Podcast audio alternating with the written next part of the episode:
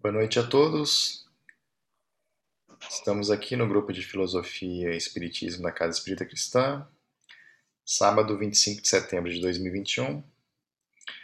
Hoje, dando continuidade ao tema atual, né, Pitágoras, onde é, no último encontro, né, passamos um pouco sobre sua vida, né, e que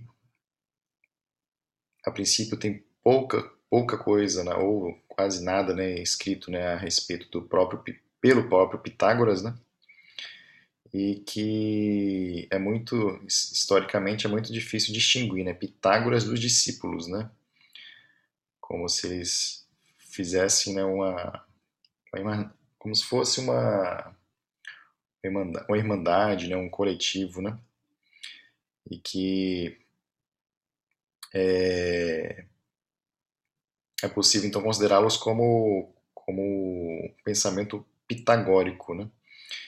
Comentamos também a respeito dos números como princípio, né? Aí pelos pitagóricos, onde o, o número, né, ou a, a ordem, né, mais, mais especificamente olhando a, os números em relação à ordem, né, fossem representação né, de elementos né, de todas as coisas que acabam sendo percebidas né, na natureza. Né? A harmonia, a frequência de determinados fenômenos da natureza. Né?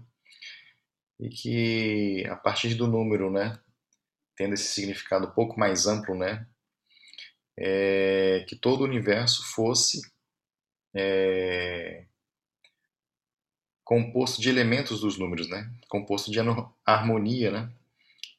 Como um todo no universo. E de forma similar, né, dando essa importância ao número em si, né, onde ele é percebido nas, nas diversos ciclos, né, de ciclos biológicos, né, ciclos naturais, né, ciclos da própria vida em si, né, os tempos similares, né, de, de gestação, né, da criação, né, da, da, da própria dos seres, né, digamos assim, né? Já passando inclusive para a questão dos, dos, corpos celestes, né? E, e aí dando uma devida identificação e importância maior ao, ao significado dos, dos números em si, né? E um ponto também citado, né, é que o, os números, né, a princípio são constituídos de dois elementos, né? Um indeterminado ou ilimitado e outro determinado ou limitante, né? E aí de acordo com suas características, né? Os números pares seriam indeterminados, né? Ao passo que os ímpares prevaleceria o elemento limitante, né? digamos assim. E E aí, né, que o número perfeito, né, identificado pelos pitagóricos, né, era identificado como 10, né, onde visualmente, né, a gente conseguiríamos destacar, né, ou ser representado o número 10 por um triângulo perfeito, né, com quatro, quatro números de cada lado, como se fosse assim, né. Isso é representado pela tetractis, né, que era uma, uma figura, né, representando um triângulo perfeito, né, tendo quatro elementos né, de cada um dos seus lados, né? e um elemento interno. E aí é, foi onde paramos na, na última, no último encontro, né? E hoje vamos dar continuidade aqui à leitura comentada aqui do, do texto, né? De Giovanni Reale a respeito de, dos pitagóricos, né? Isaías ou Edgar, gostaria de comentar algo antes da gente dar uma reinício na leitura? Não, tudo bem para mim. É, e aí a gente pode, só seguindo esse seu comentário, a gente pode perceber que é, já naquela época a concepção de que é, primeiro tudo é ordem, não, é? não existe nada nada no universo é, que esteja fora da sua ordem Segundo, é, as coisas são harmonia, não é? é... E em terceiro, Pitágoras vem nos, nos mostrar a racionalidade das coisas, né? Até mesmo da matéria, né? É, todas as coisas podem ser numeradas, todas as coisas podem ser contadas, elas podem ser calculadas, como hoje, como hoje a gente faz, né? De forma tão, de forma tão natural, né? De forma tão natural, tão normal na nossa casa. É, a nossa casa é um conjunto de números, medidas, cálculos, né? Essa é a nossa casa. É, e assim como as coisas pequenas podem ser racionalizadas, também o universo é razão, né? Também o universo é razão e o universo pode ser pensado, né? E é isso que já naquele tempo o Pitágoras ele vem mostrar para gente, né?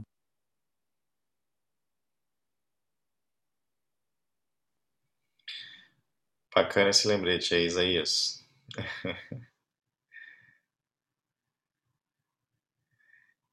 É... Vamos iniciar então aqui a continuidade aqui da leitura, né? É, vou pedir, Edgar, você pode dar continuidade aqui à leitura? Sim. É, passagem do número às coisas e fundamentação do conceito de cosmo.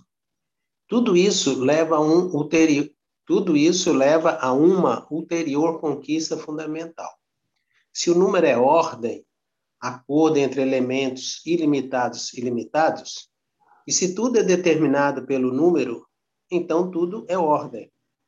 E como ordem se diz cosmos em grego, os Pitágoras chamaram o universo de cosmos, ou seja, ordem. Nossos testemunhos antigos dizem: Pitágoras foi o primeiro a chamar de cosmo o conjunto de todas as coisas por causa da ordem que nele existe. Os sábios pitagóricos dizem que céu, terra, deuses e homens são mantidos juntos pela ordem. E é precisamente por tal razão que eles chamam esse todo de cosmo, ou seja, ordem. É dos pitagóricos a ideia de que os céus, girando precisamente segundo o número e a harmonia, produzem celeste música de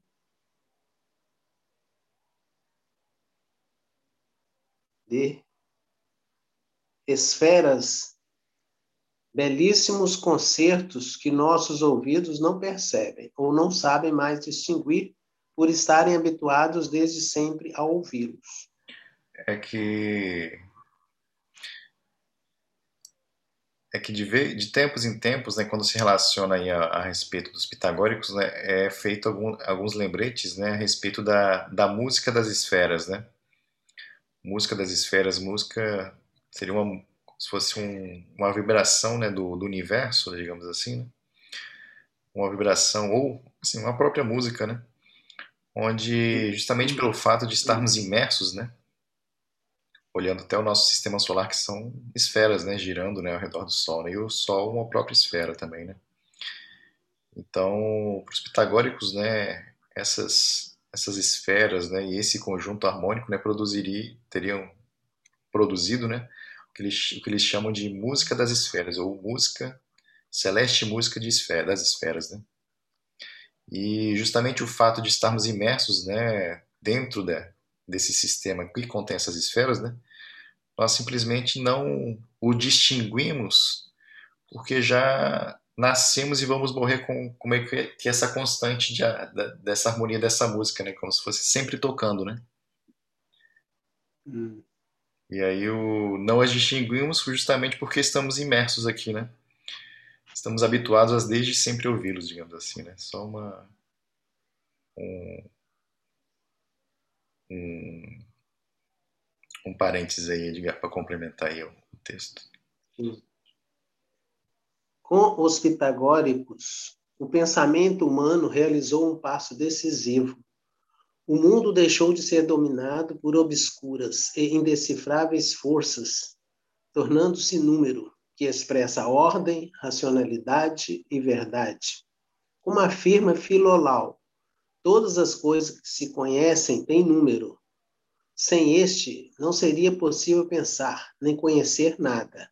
Jamais a mentira sopra contra o número. Com os pitagóricos, o homem deu a ver o mundo com outros olhos, aprendeu a ver o mundo com outros olhos, ou seja, com a ordem perfeitamente penetrável pela razão. eu acho interessante, né? Acho que até em cima do, do comentário né, inicial, né, Isaías? Que esse, esse olhar, né, da, de poder representar o, o mundo, né, através de números, né? É uma forma também de entendê-lo, né, pela, pela razão, né? Ex exatamente. E, e, mais, mais ainda, é, dá um pouquinho para cima o, o texto, por favor. Mais um pouquinho, mais um pouquinho mais um pouquinho, só para esse comentário, esse, esse comentário aqui, harmonia. Esse comentário aqui chamado harmonia. Esse é um conceito importantíssimo, importantíssimo, que a gente vê nos pitagóricos, a gente vê em Heráclito, é, a harmonia, a harmonia como o equilíbrio, o equilíbrio das forças, né? É... Vamos ler ele aqui antes de se continuar o comentário? Vamos lá, vamos lá harmonia, né? A harmonia é um conceito tipicamente helênico que os gregos estendiam não só ao mundo em seu conjunto, mas também à alma humana e a seus produtos, a arte, a literatura e política. Por mais que tivesse sido tematizado pela primeira vez por Heráclito como harmonia dos contrários, assumiu mais, sua mais completa explicitação nos pitagóricos, para os quais todo o cosmo é harmonia, porque é ordenado pelos números e por aquilo que a eles está ligado. O pitagórico Filolau dizia: tudo nasce da necessidade e da harmonia. E aí a gente pode a gente pode complementar o, esse comentário da questão da harmonia, do equilíbrio, né? o equilíbrio que existe entre as coisas, os pitagóricos representavam pelo limitado e pelo ilimitado, é, Heráclito pelo, pela, pelo embate dos contrários, né, o equilíbrio dos contrários, é, a gente também tem uma bela representação no, no, no hinduísmo, né? Brahma, Shiva, Vishnu, o criador, o mantenedor, né, aquele que mantém a ordem e aquele que destrói. Como assim? é, o equilíbrio que acontece entre é, a estabilidade e a desestabilidade, né? a destruição, o movimento, aquilo que muda. Né? Então, é, é, essa, toda, toda essa representação do, do, é, do, mundo como movimento, né? como equilíbrio e movimento, é, essa harmonia que existe entre essas coisas, representado lá no hinduísmo, é, ela foi trazida para reflexão filosófica, né? Como ela foi trazida para reflexão filosófica? Com Heráclito, né? através da sua filosofia, e com os pitagóricos também, né? É, representando isso com números, né? trazendo isso com números, né? Esse, todo esse movimento, esse equilíbrio e esse movimento através dos números, essa harmonia do cosmos, né? é, de estabilidade e movimento, de limitado e ilimitado, né? É, e essa representação eles mostram com os números, ou seja, a racionalidade das coisas, né?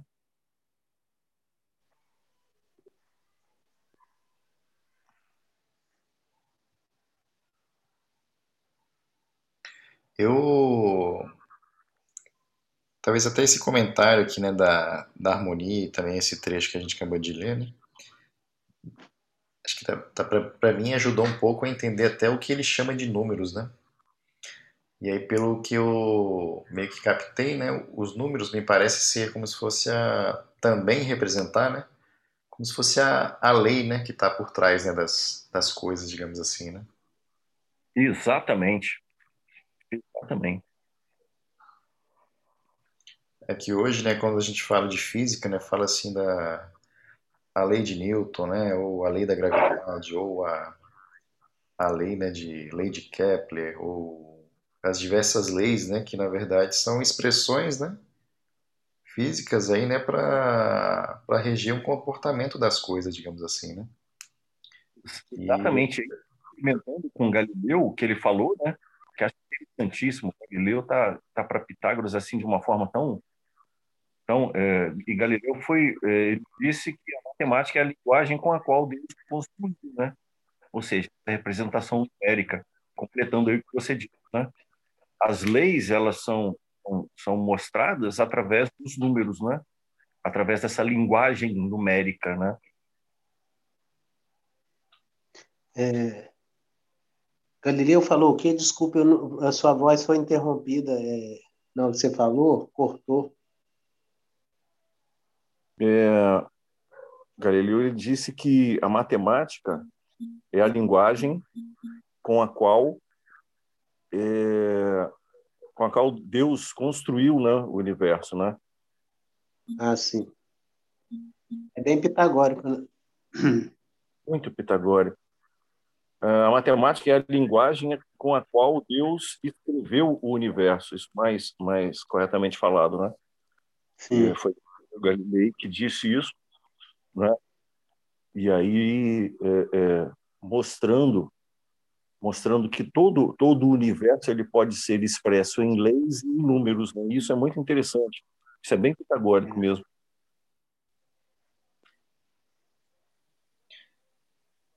Bacana. Acho que a gente consegue pelo menos eu consegui avançar um pouquinho mais no entendimento aí. Uhum.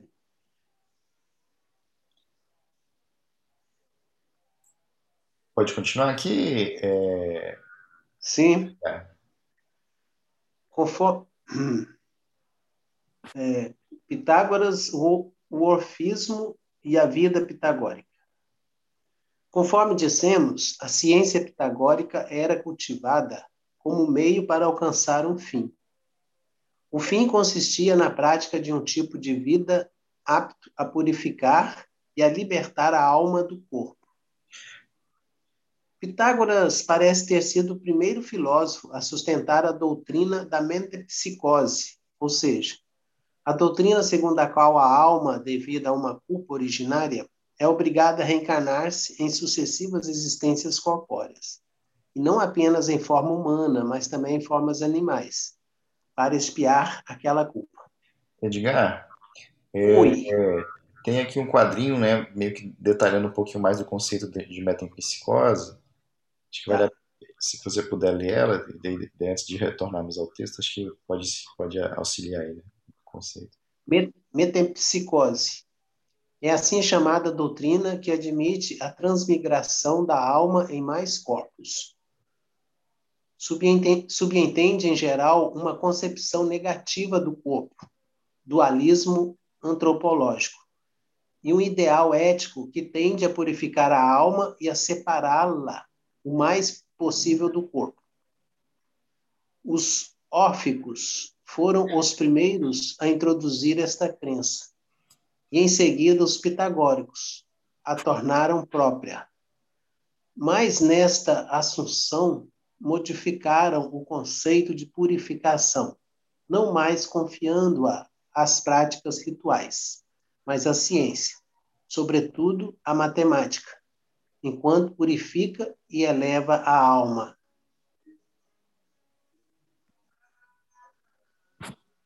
Hum. Que acho Pitágoras. Que... Oi?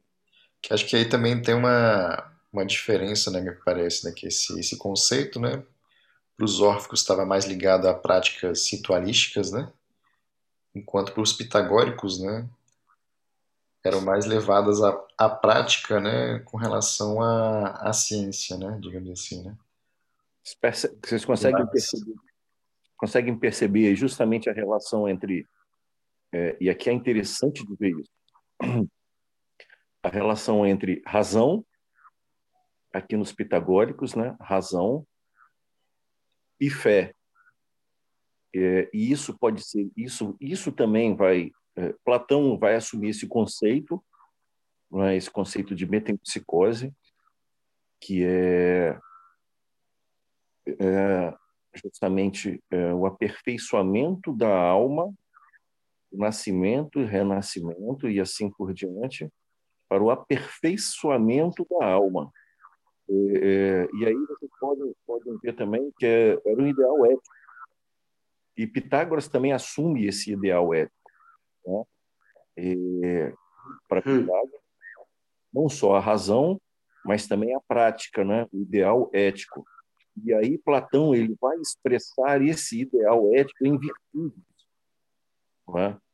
a prudência é, e outras virtudes é, que vão fazer aliado à razão, virtude aliada à razão, vai vai tornar o homem apto, em Sócrates também, tá? Vai tornar o homem apto para o seu aperfeiçoamento e, e o retorno, como Platão diz, né, ao bem supremo. E a gente vai ver isso também é, nos neoplatônicos, mais tarde, e principalmente em Plotino. Plotino está claríssimo, claríssimo, claríssimo. Né? Razão e virtude é, é, caminhando juntos para o aperfeiçoamento do homem. E aí entra também a questão da, da, da, da crença né, do, do renascimento, né? que vai permitir o homem caminhar né, em direção ao seu a, a sua verdade, né?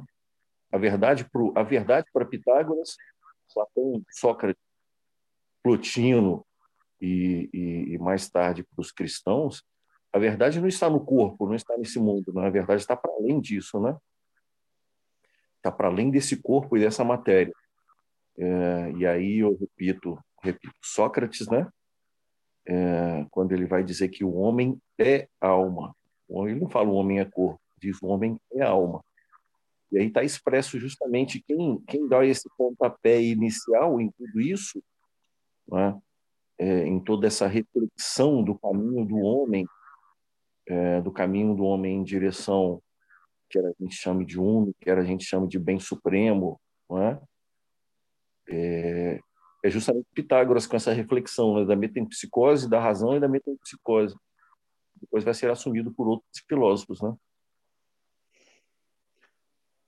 Mas a ideia é sempre é, é libertar né, a alma do corpo, né? Sim. É. A verdade é a alma, não é o corpo. É. Interessante. É.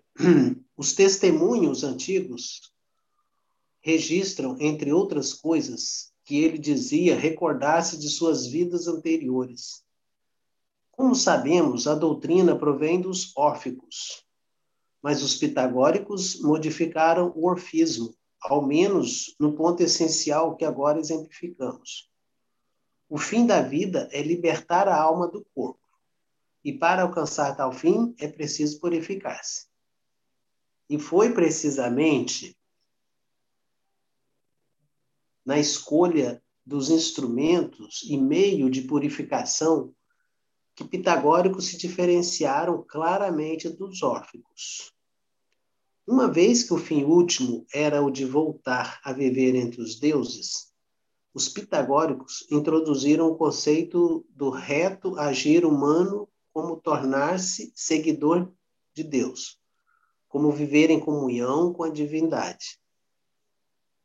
Conforme registra um antigo testemunho, tudo o que os pitagóricos definem sobre o fazer e o não fazer tem em vista a comunhão com a divindade. Esse é o princípio e toda a vida deles se ordena a esse objetivo, de deixar-se guiar pela divindade. Desse modo, os pitagóricos foram os iniciadores daquele tipo de vida que se chamaria, ou que eles próprios já chamavam, de bios teoréticos.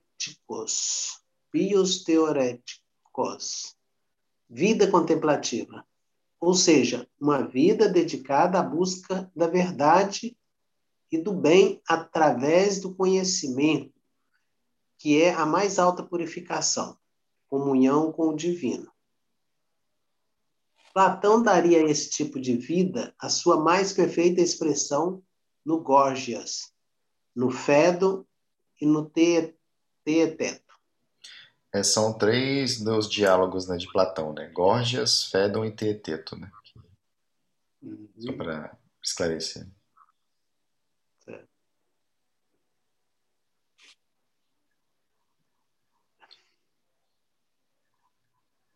É, o texto ensina que, que estamos Acabou aqui. Acabou né?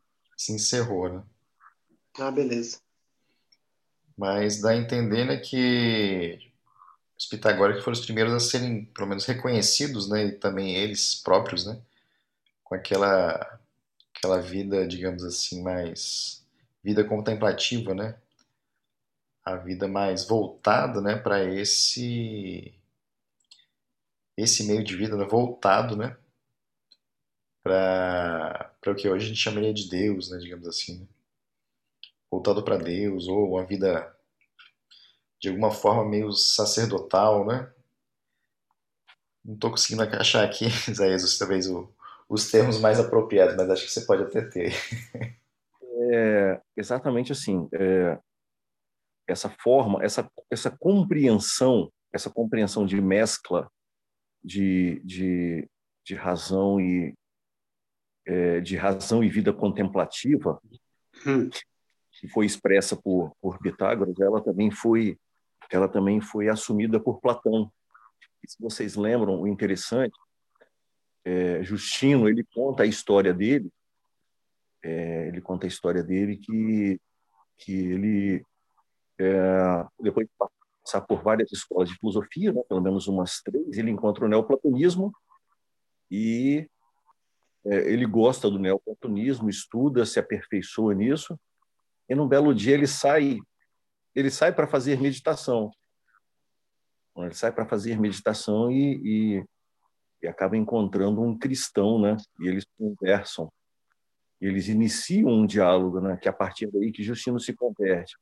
Mas uh, o interessante disso tudo é notar que, que é, Justino, enquanto neoplatônico, é, ele justamente buscou essa vida contemplativa. É? Por quê? E ele vai explicar que é através dessa vida contemplativa, é através dessa busca que eu vou caminhar em direção em direção à perfeição. Não é? Então, é, é, essa, é, a filosofia, a filosofia enquanto enquanto forma de mostrar mostrar que o mundo é, o mundo tem uma ordem, que o mundo é harmonia, e isso depois vai ser expresso, vai ser expresso, vocês lembram disso, na, na palavra logos, mais precisamente com os estoicos, né? É, com relação com relação aos gregos, né? E depois tem todo o desdobramento cristão, mas isso é outra história. É, então, já no seu início, já no seu início com Pitágoras, o que ele vem mostrar é justamente isso. O que vai ser expresso depois com logos, né? com a razão, é, é justamente isso. É, o mundo é harmonia, é, seja como em Heráclito, a harmonia dos contrários, seja como em Pitágoras, do limitado e do ilimitado. E por ser harmonia, ele é razão, ele é ordem, desculpa, por ser ordem, por ser harmonia, ele é ordem, e por ser ordem, ele é razão. E se ele é razão, eu posso pensá-lo, não é? Mas isso também, essa forma de pensar, não está dissociado do comportamento ético, não é? Principalmente em Pitágoras. Não está dissociado do comportamento ético do homem, que através dele, desse comportamento ético, e muito mais, né? que ele vai colocar um conceito, um conceito de, de uma religião, que é a metempsicose, que é o nascer, renascer, nascer, renascer, e assim continuar é, se purificando, se purificando, né? através dessa vida contemplativa, se purificando através dessa vida contemplativa para alcançar justamente o que o que os pitagóricos vão chamar de a morada dos deuses, né? Ser um seguidor dos deuses né? e retornar à morada dos deuses, que é o, que é o, o, o local de todos, né? de onde viemos e para onde iremos. Mas na prática, Isaías, o que seria essa vida contemplativa? Porque contemplar para a gente parece aquela posição bem, bem passiva, né, de você. É... Essa vida contemplativa era a busca da compreensão através da razão, não é? Era um modelo racional. É, é racional é complicado hoje, é, você dizer, porque racional seria hoje é, é, racional para a gente teria puramente a razão, mas lá não. Lá esse essa essa contemplação racional é, é uma mescla. É uma busca, né? Hã? É, é, acaba, ela é ativa, vamos dizer assim. Exatamente, é uma vida ativa. Né? Quando você fala contemplar, inclusive na, na, nas, no Espiritismo, na, nos ensinos, né? a gente observa uma certa, é, um certo cuidado que os espíritos eles alertam, né? que às vezes a pessoa tem uma vida contemplativa, mas não, não tem uma vida ativa. Né? Para você evoluir, você tem que trabalhar, ah, ah, você tem que se esforçar e tal. E é o nosso é contemplar hoje, o, conceito que a gente tem hoje, talvez não fosse esse mesmo que eles tinham, né? né? Esse mesmo entendimento. Exatamente o que a gente entende, o que a gente entende, entende por vida contemplativa hoje é o que nos vem através da religião católica, ou seja, aquela pessoa que se retira, é, se retira para uma vida de oração, preces e essas coisas, né? Aqui Sim. não, aqui não. A, a, vida contemplativa ela vai se caracterizar é, justamente pelo conhecimento, certo. pela reflexão, não é? E essa reflexão aqui é uma mescla de razão e fé, não é? Uhum. É uma mescla de razão e fé. Como Sócrates fez, se lembra lá de Sócrates, ele, é, quando ele se deparava com uma pessoa e surgia uma conversa, ele buscava purificar os conceitos, ele ia perguntando, perguntando, perguntando. Através da maêutica, né? Exatamente, exatamente. E aí da maêutica surge a dialética, a dialética platônica, que é justamente a forma como a qual Platão utilizava para a purificação, tá? A purificação do seu, a purificação através do conhecimento. Então, era através da purificação desse conhecimento e da prática da virtude. A prática da virtude era existencial. Ele vivia né? Ele vivia na cidade, uh, o objetivo era viver na cidade como um homem virtuoso, um homem prudente, né? um homem justo, né? um homem que praticasse a verdade. Então, essa era a forma é, é, era a forma como, como eles se purificavam justamente na, na, na busca da. Os pitagóricos seriam seguidores de Deus. Exatamente, é isso aí. Agora, os óficos, então, eles estavam mais voltados para os rituais, né? É, era muito mais uma religião. Muito mais uma, uma religião. É, no, no, no, os pitagóricos também eles abraçaram parte desses parte né dos, dos, dos rituais de alguns rituais né mas assim é. eles modificaram bastante né principalmente nessa questão da da questão da música uh, da música e da razão, né? Música, razão, números. Os números, tá? é. Exatamente. Eu queria pedir aqui, é, que acho que a gente chegou a discutir, discutir não, mas assim, comentar, né? E explorar o conceito de, de contemplação, acho que lá quando a gente estava estudando lá o, o Plotino, que na Tô tentando resgatar aqui, né? O que, que a gente discutiu, né? Mas eu lembro muito que o. Que. Que na época a gente discutiu basicamente isso, né? De como é que os conceitos hoje, né? Acho que o Isaías exemplificou, né? Acho que hoje o conceito de contemplar, né? Tá muito na questão de do separar, né? Separar as coisas, né? Eu, o observador, né? De um lado, né? E como se fosse a vida mental ou, ou, observado, né, distante disso, né? E aí é, existe uma separação entre a, a alma, digamos assim, mais é, calma, né, é, em equilíbrio, né, é, a alma em equilíbrio, o corpo em equilíbrio, né, mas meio que separado do mundo como como todo, né? E aí eu lembro que na, na época a gente chegou a discutir essa questão de contemplação quando a gente estudava lá o retorno, né? Como se dá, no caso lá, em Plotino, né? Aí já neoplatônicos, né? Quase mil anos depois, né? Depois aí de depois de Pitágoras, né? E que era um conceito assim realmente mais abrangente e muito mais no sentido assim do do de, de, sentido assim de contemplar, mas, mas, mas no sentido assim de participar mais da vida como ela é, assim, né? Uma, contemplação assim mais de um sentido mais participativo, né? Entendendo assim os mecanismos da vida, mecanismos no sentido assim de entender um pouco mais da verdade da vida e participar, né? Acho que é, seria assim o, o, sábio no mundo, né? O sábio atuando, como se fosse algo mais nesse nesse sentido, né? E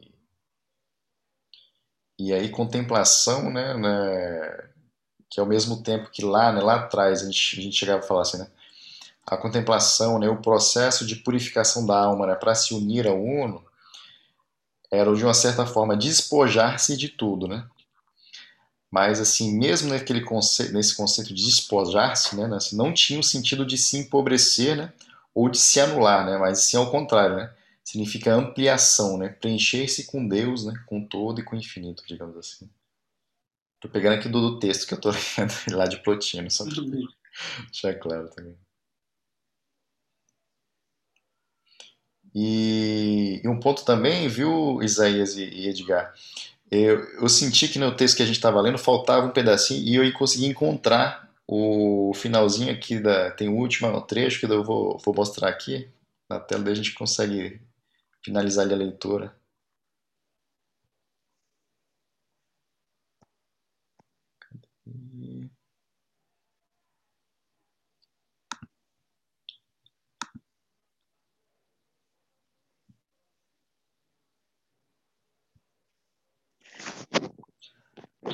Aqui, ó. Esse lado aqui, o divino e a alma. Se você puder continuar aqui a leitura, diga. Sim. O divino e a alma. Como vimos, os jônicos identificavam o divino com o princípio. Os pitagóricos também vincularam o divino ao número, não com o um, como fariam mais tarde os, neo, os neopitagóricos, é que o Mas caso ao... que os neopitagóricos, né, e lembrando aí de Plotino, né, relacionavam a, ao, é. digamos assim, o criador com o Uno, né, só lembrando em relação ao número. Né? Uhum. Mas ao número 7, que é regente e senhor de todas as coisas. Deus uno, eterno, sólido, imóvel, igual a si mesmo e diferente de todos os outros números. O 7 não é gerado, do produto de dois fatores. Por quê? Por quê? O número primo. Porque é, é número primo, né? Ah, porque é número primo. Nem gera no interior das décadas. Nem gera no interior das décadas. Das décadas. E aquilo que não gera nem é gerado é imóvel. Mas para os pitagóricos, o sete era também o kairos, ou seja, aquilo que indica o momento justo, o oportuno, como a frequência dos ritmos centenários dos ciclos biológicos lhes parecia confirmar claramente. Como a frequência dos ritmos centenários nos ciclos biológicos lhes parecia confirmar claramente. Mas essa identificação, como bem se vê, permanece artificiosa. Analogamente, não está claro qual era, para os pitagóricos, a exata relação entre a alma, demônio e os números. Evidentemente, por serem individuais, as almas não podem ser um idêntico número. E se, como consta, alguns pitagóricos identificaram a alma com a harmonia dos elementos corpóreos. Assim o fizeram, agregando a doutrina de uma alma sensível à da alma demônio, colocando-se em contraste com esta última doutrina, ou, de qualquer forma, não sem evitar uma série de complicações. Eu já me perdi. Para poder tentar colocar ordem nesse campo, como veremos, Platão teria de recolocar a problemática da alma em bases inteiramente, inteiramente novas. Acho que esse texto que eu peguei, né, acho que a tradução foi meio que ao pé da letra, né?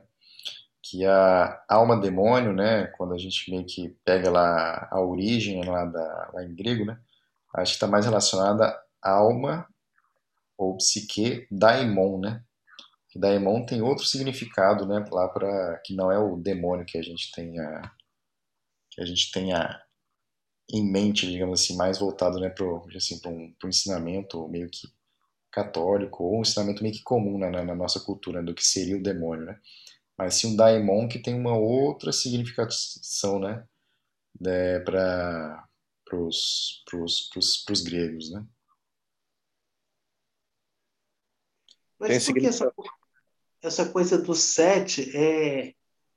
Só, só, só, só rapidinho aí, viu, Edgar? Não, Acho que o, o, Isaías ia comentar a respeito do daimon, não era, Isaías? Só falar, claro.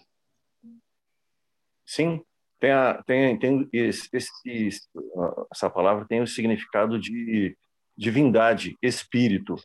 Se vocês lembram, o Sócrates tinha um daimon. O que, que era isso? Era aquele, aquele espírito com o qual ele conversava e trocava, né, é, trocava, trocava conversas, né? e o espírito orientava ele o que fazer, né? Uhum. Então tem, tem, tem esse sentido de divindade, espírito, né? É aquele espírito com o qual você pode conversar, né? Sócrates tinha isso, né? É, só para reforçar que não, não é esse sentido, né? Acabei pegando aqui o, o te texto que acaba fazendo essa tra tradução meio que literal, né? Sem ter essa nota de rodapé, digamos assim, né? Mas que a gente acaba colocando aqui, né? Alma, né? Alma demônio, como está traduzido meio que de forma direta, né? Sem ter uma explicação, né? Ela está relacionado mais a, digamos assim, a alma daimon, né? Daimon nesse sentido que o, a gente acabou de, de, de explicitar, né? E aí, é, Edgar, você ia comentar a respeito do número 7, né? Pode, pode falar. É porque é, eu entendi ali a ideia que eles tinham, né? Mas aí fala que, que permanece artificiosa. É, isso aí que não, analogamente, não está claro qual era para o hospital, tal, tal, tal. Me perdi um pouco nisso aqui. O que, que ele está falando exatamente aqui? Qual é a, parece que existe uma, alguma coisa, uma contradição né, na doutrina. É que, assim, antes de falar do, do 1 e do 7, né, mas o que acontece? Como os pitagóricos davam muita ênfase a respeito né, do, do número, né, aí do número entrando no sentido né, de, da, das leis, né, ou de, das leis do universo, né, ou das leis de Deus, né, das leis dos, do cosmos, né, e aí o autor indica aí que essa analogia né, entre os números, né, e o que os gregos tinham lá como alma daimon, né, psique, daimon, né, que os pitagóricos pelo menos não, não deixaram, não foi deixado registros, né, onde os pitagóricos faziam essa relação, né, como é que está a relação entre os números, né, que tem significação relacionada aos cosmos, né, a harmonia do universo, como é que isso está relacionado com a alma, né? A alma do indivíduo, né? A alma, psique, a, o daimon, né, do indivíduo. Né? Isso que o autor deixa indicado que não não deixa isso os, o que se tem hoje, né, dos pitagóricos, falando assim, está né, indicando que não tem claro qual é a relação entre a alma e os números, né? Qual é a relação entre a alma daimon e a e essa, relação entre a, a razão, a harmonia, né, do cosmos, né? Isso que meio que me parece que o autor quis, quis indicar que ficou faltando, digamos assim, de informação mais sobre os pitagóricos nesse, nessa área. Hum. E o 1 e o 7 aqui, né? Que o que eu achei interessante que realmente os neopitagóricos lá na frente, né, acabam assim, olhando muito a questão, né, olhando não, mas assim, existe a representação do uno, né, do uno como princípio, né, digamos assim, e aí a gente acaba fazendo a relação entre o número, né, e a representação dos neopitagóricos com o uno, né, que é o, a origem, né, do, de, de tudo, né, e os pitagóricos associavam isso ao 7, o que eu acho isso bem interessante, porque assim, tem aquela explicação meio que matemática, né, do, 7, né, é, que ele é o um número primo, né, não gera nem é gerado, uhum. mas em outros né, textos, né, o número 7 acaba aparecendo por outros motivos, né, mas a referência número 7 acaba aparecendo né, também, né. Aí eu lembro quando a gente fez o estudo de aí dois anos atrás no Caibalion, né? Que falava, né? Que é o filosofia hermética, né? Lá do Antigo Egito, né? Tinha-se também o número 7 como o número 7, que seriam os, os sete, as sete leis, né? As sete leis que regem todo o universo manifestado. Né? E o 7 também acaba aparecendo em alguns momentos também, né? 7 como como um número, né, que é, digo assim, o ciclo da Lua são de 28 dias, né, mas é um múltiplo de 7, né. Também, eu não estou lembrado assim, de outros exemplos, mas eu lembro muito da, da filosofia hermética, que tem os sete, né, como são sendo sete os princípios né, que regem todo o universo. E de um exemplo um pouco mais prático, eu lembrei aqui da, da, do ciclo da Lua, de 28 dias, né, que é um múltiplo de 7. Né. Existem outros exemplos também relacionados ao 7, né mas não estou exatamente lembrando aqui, né? Se, se você tiver Aquela história que cabeça, né? Sete céus, sete.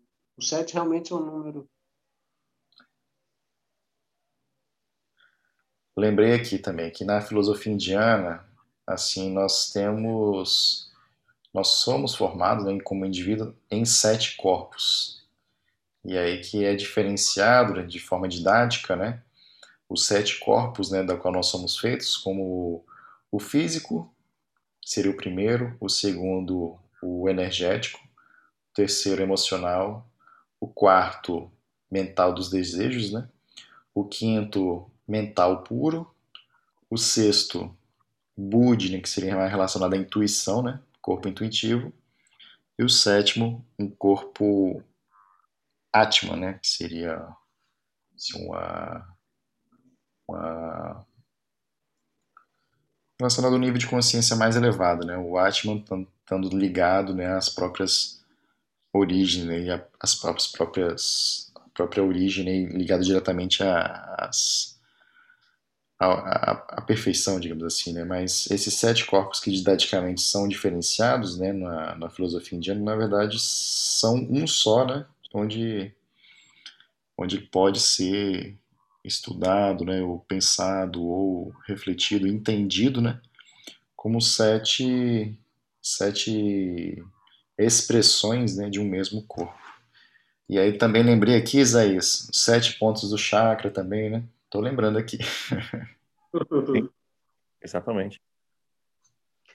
Aquela passagem do, do Antigo Testamento que José é, teve, que o faraó teve um sonho e aí chamaram José para interpretar, e ele interpretou que o Egito teria sete anos de, de fartura, depois teria sete anos de seca.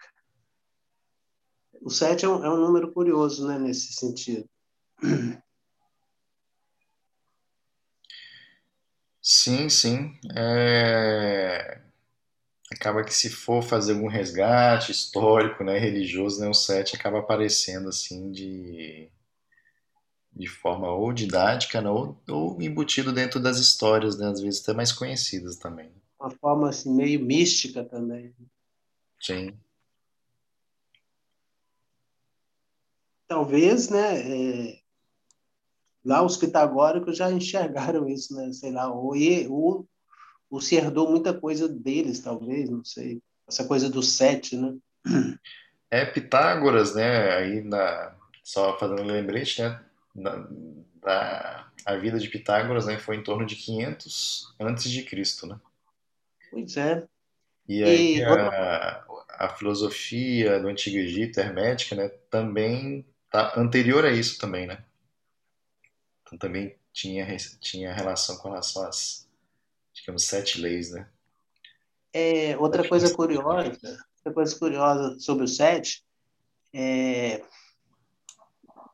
vocês conhecem aquele, aquelas sete figuras geométricas? É, esqueci o nome agora do, do joguinho. É, é, tipo um joguinho, né? Você tem sete figuras geométricas, né? Dois triângulos, tal, tal. E você forma infinitas figuras com aquilo, né? Uma coisa mais é, oriental. É o... Eu esqueci o nome agora. É... Vocês já ouviram falar disso. É Tangram. matemática. Tangram. Hã? É o Tangram. Tangram. É isso. É realmente, é o, o original chinês né, do Tangram é formado por sete peças. Sete dois, peças. Dois triângulos grandes, dois pequenos, um, um triângulo médio, um quadrado e um paralelogramo. Pois é, e você forma infinitas figuras né, com aquilo. Sim, sim. Era o desafio, né? Assim, né? É, usar o, as peças né, do, do Tangrana para formar as diversas, diversos desenhos, sim. digamos assim.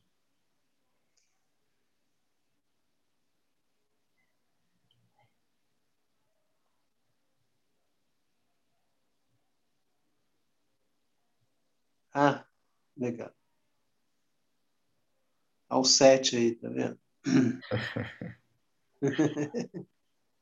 e implicitamente, implicitamente os números, né? Oi? e implicitamente os números estão aí, né? Porque Sim. em cada figura, cada figura eu tenho lados, eu tenho ângulos, eu tenho formas, eu tenho superfícies.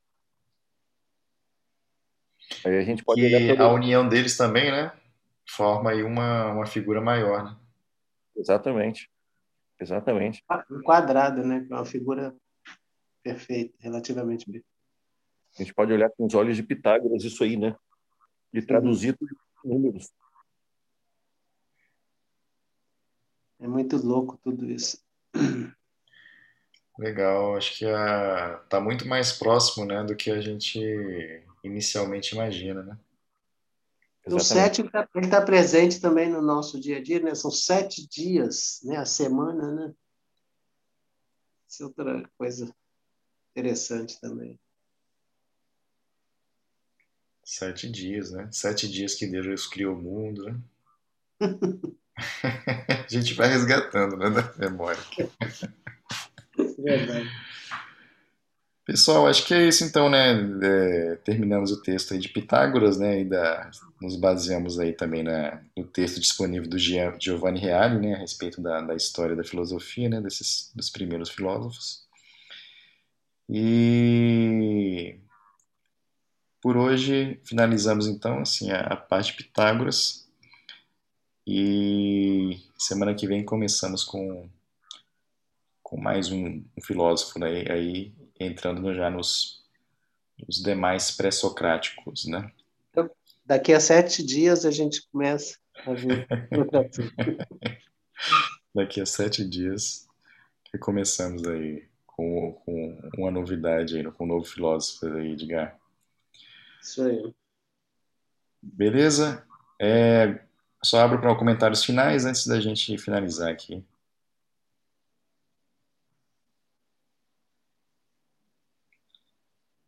Tranquilos aí? Tranquilo, Edgar? Beleza, então? Tranquilo. Beleza, então. Abraço a todos, bom final de semana e até o próximo sábado. Para todos nós. Até o próximo sábado, bom final de semana. Valeu, gente. Boa noite, hein? Boa noite. Boa noite.